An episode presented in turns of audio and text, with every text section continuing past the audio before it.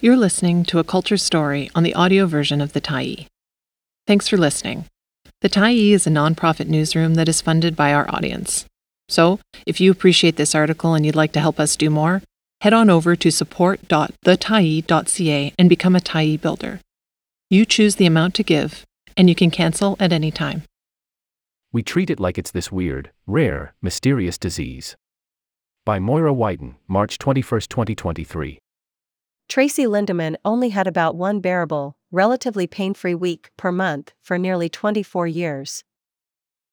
The Montreal based journalist is one of an estimated 400 million people assigned female at birth globally who live with endometriosis, a chronic inflammatory condition wherein endometrial like tissue grows outside the uterus. The tissue can fuse to organs throughout the body, including the ovaries, pancreas, bladder, lungs, bowel, and in some very rare cases, the brain. With the errant tissue comes extreme pain, heavy and painful periods, nausea, and difficulty getting pregnant.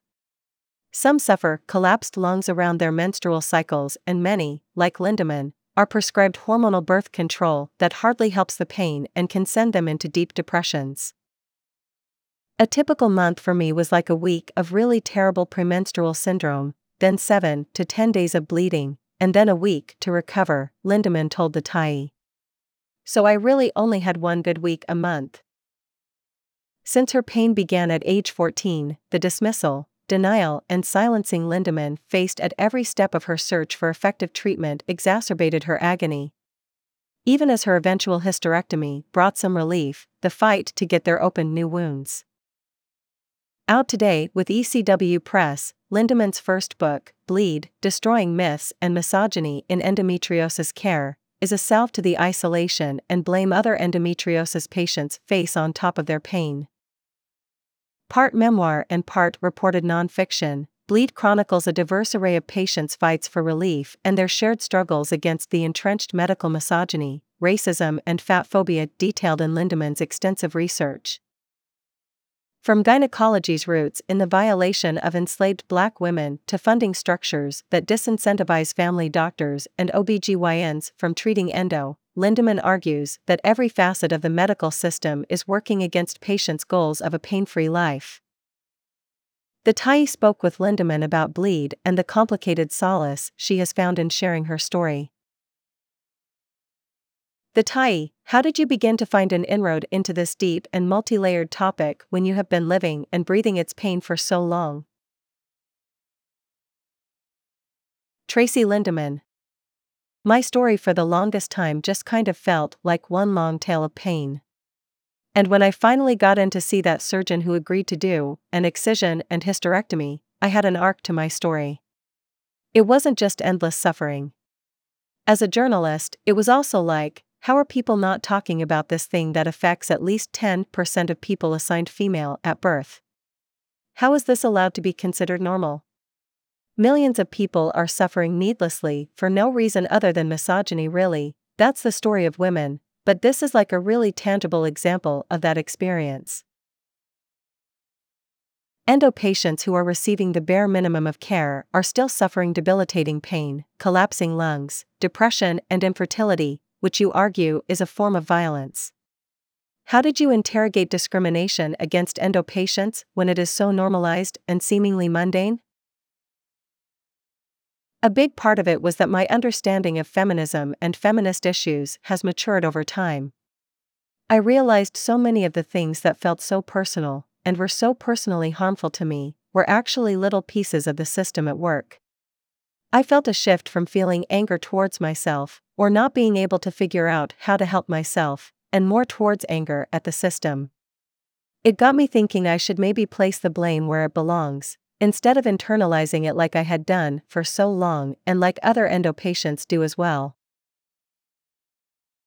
One of the major takeaways I had from your book was that fatness and mental illness and hysteria stereotypes are all still used to blame and stigmatize people for their own endo diagnosis and suffering. Has the terminology endo patients face changed? I don't think the idea that women are hysterical is gone at all. I think it's just that we've changed the way that we talk about it to make it seem more insidious, more socially acceptable.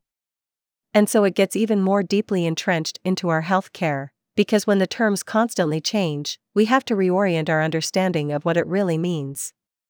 The label is in all the bad advice we get. I've been described as depressed, anxious, stressed, told, you just need to relax. You need to exercise. You need to lose weight. To be clear, there are benefits to doing all those things, but they don't fix you. And so every time your menstrual cycle comes back around, and the symptoms hit you in the face, it's a whole new offense. And when you're a bigger person, it's so easy for doctors to just blame everything on your weight, even when you are there for something that is clearly in need of immediate medical attention. You detail how racism and psychosocial factors impact how black people, for example, present clinically with endometriosis. How do you begin to address those differences in treatment and symptoms between people of different races while interrogating the role of white supremacy in endometriosis care? By recognizing that gynecology exists because of white supremacy.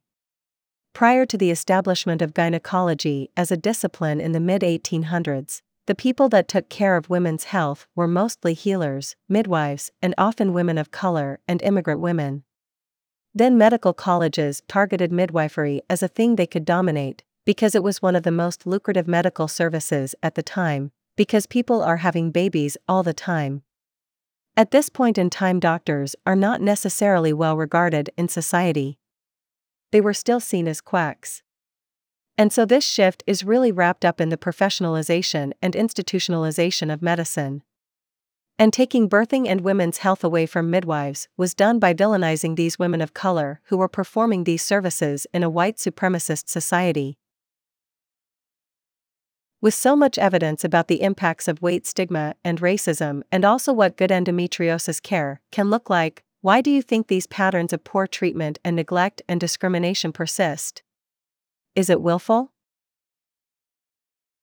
I think it's willful in the sense that people aren't doing the work required to think critically about their role in the system. And I think it's more out of laziness and malevolence. Doctors are very busy, but they're not keeping up on the literature or advocacy about endo, so when you get to see them, they kind of rely on these old tropes that have been debunked and disproven since they were in medical school. And the healthcare system doesn't require education on this or for doctors to be trained to treat it. There was a study a couple years ago that showed 60% of general practitioners or family doctors feel uncomfortable treating endometriosis because they don't know a lot about it. That's a huge problem. But then, even many OBGYNs don't know anything about endo either. When seeking your hysterectomy, you write that you felt the future potential children you didn't even want were prioritized over your own goal of a more pain free life. Did knowing you didn't want children make those conversations easier? And why is it still so hard for people who want a hysterectomy to treat their endo to get one? If anything, it made it harder to convince my doctor to actually listen to me when I said, I want this surgery, and I don't want kids, and I know I never will. And she was like, No, you're gonna change your mind about kids. She was catastrophizing the outcomes of making that choice for myself. But if I wanted to, I could go next door to a plastic surgeon and have someone take off my face and put a new face on. So, how are some people allowed to make those choices and other people aren't? When you're being asked if you're pregnant or could be or are trying at every medical appointment, that's just one little way that paternalism manifests itself. On the flip side, people who do want kids who haven't given up on the idea of having kids with a disease like endometriosis or polycystic ovary syndrome is a horrifyingly tragic circumstance, people who are devastated by that. But that angle is covered a lot in the literature and in endometriosis care in general.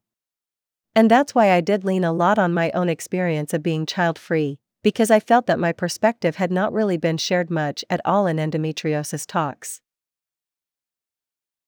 Why are endo patients expected to endure such a high burden of serious side effects from birth control as the first line of treatment?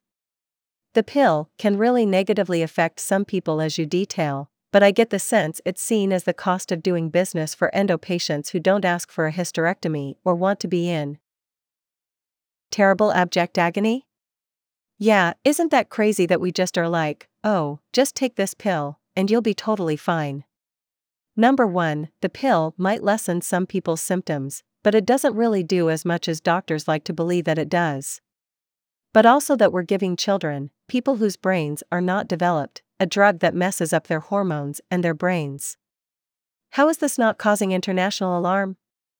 I'm not saying that birth control was terrible or that I'm permanently brain damaged because I took birth control. But none of the risks and side effects were really discussed with me. And when I felt them, I was told that it was my own psychology at fault. I believe that birth control was critical to women's liberation and it's extremely important to have any kind of reproductive control you can have, but the pill has barely changed since the 1950s. Like, why haven't they created a birth control pill or IUD or implant or shot that doesn't destroy people's lives? It sounds like this raises concerns around the informed consent endo patients are afforded specifically in situations like endometriosis, like there's almost no informed consent at all. Unless you ask and you're personally knowledgeable about the terminology, they won't even explain the surgeries in a way that you understand. Or why a lot of surgeries like ablation, which is basically like the burning of your uterine lining, are recommended when endometriosis is specifically characterized by growth of tissue outside of the uterus. Why does that come before surgical excision, which experts consider the gold standard? How is that informed consent? What was the most surprising thing you learned in your research? Did anything truly shock you? Just how much information is actually out there about endo, and yet we treat it like it's this weird, rare, mysterious disease. And that we let doctors and institutions off the hook for being responsible for learning about it. At least 10% of people assigned female at birth have endo, and another 10% have polycystic ovary syndrome. A third of people with vaginas have pelvic pain with sex. We've just let our private parts become this mystery to medicine, and because it's vaginas, we're somehow okay with it not being talked about. What would good healthcare for endo patients look like? And what would have to change in the healthcare system to make this happen? It's a difficult question to answer because I don't know if people who are currently practicing medicine can be reformed. I think it has to happen when people are still young and impressionable. What I want is for all kinds of doctors and all types of healthcare practitioners to actually collaborate with their patients, to listen to them. And to understand that living with a chronic disease every day for years of your life is a form of credible knowledge, and that doctors should take this knowledge into consideration when treating people's pain and their suffering. There is this tendency to believe that women exaggerate pain, like that's a documented thing in research and medicine. So, what if you are?